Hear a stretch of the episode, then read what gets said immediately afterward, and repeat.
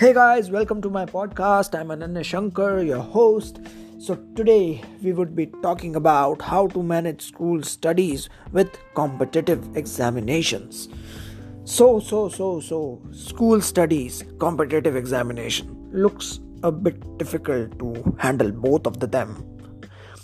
But, but, but, but, there's a strategy known as nothing.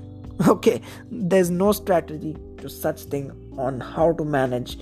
Okay but but but i have some tips on how you can manage both of these equally and efficiently.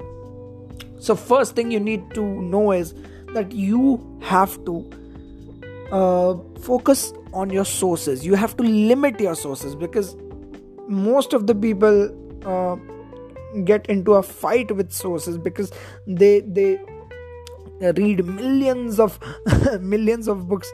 But millions it's just an irony. It's not that uh, they read millions of books but but the more you increase your sources now you become more confused okay? So just complete one book let's say. And if you have revised it n number of times that single book if you have revised n number of times then only shift to a next book. That's the first tip okay don't always limit your sources. And second is do revision of the same source n number of times. So two tips i have told you. Okay. Now if you revise n number of times then your mind will grab the information from the uh, sources or the books you have read. So third tip is to apply. Okay apply means you need to solve questions. Okay both of your board exams and the competitive exams. Okay. Keep sunday for mock tests. Okay. Sunday is good for preparing for previous year questions sample papers your um what you call mock test for competitive examinations if you joined any coaching or there are free mock tests of every competitive examination on the internet available. Okay. So there's no need to waste some money on buying the mock tests of any uh, coaching institute because many of them are freely given.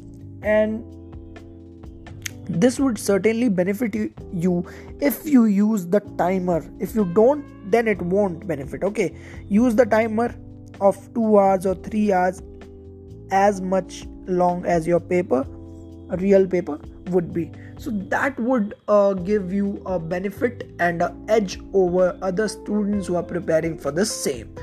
Okay so this was a fourth step that on sundays you can prepare with pyqs sample papers and other mock tests. Okay so for both of the things you don't have to leave any of them. Like if you are giving 4 hours daily to school studies then give at least 2 hours for your for your competitive examinations. Okay so 2 hours let's say 2 hours you are taking then 1 hour should be practice and 1 hour should be studying. Okay there is a lot of difference between practice and studying. Okay studying is only grabbing and practice is applying. Okay applying is very very important. Okay when unless and until you apply what you have studied you won't be able to recall the things okay? So these were the important tips that might uh, be helpful for you all.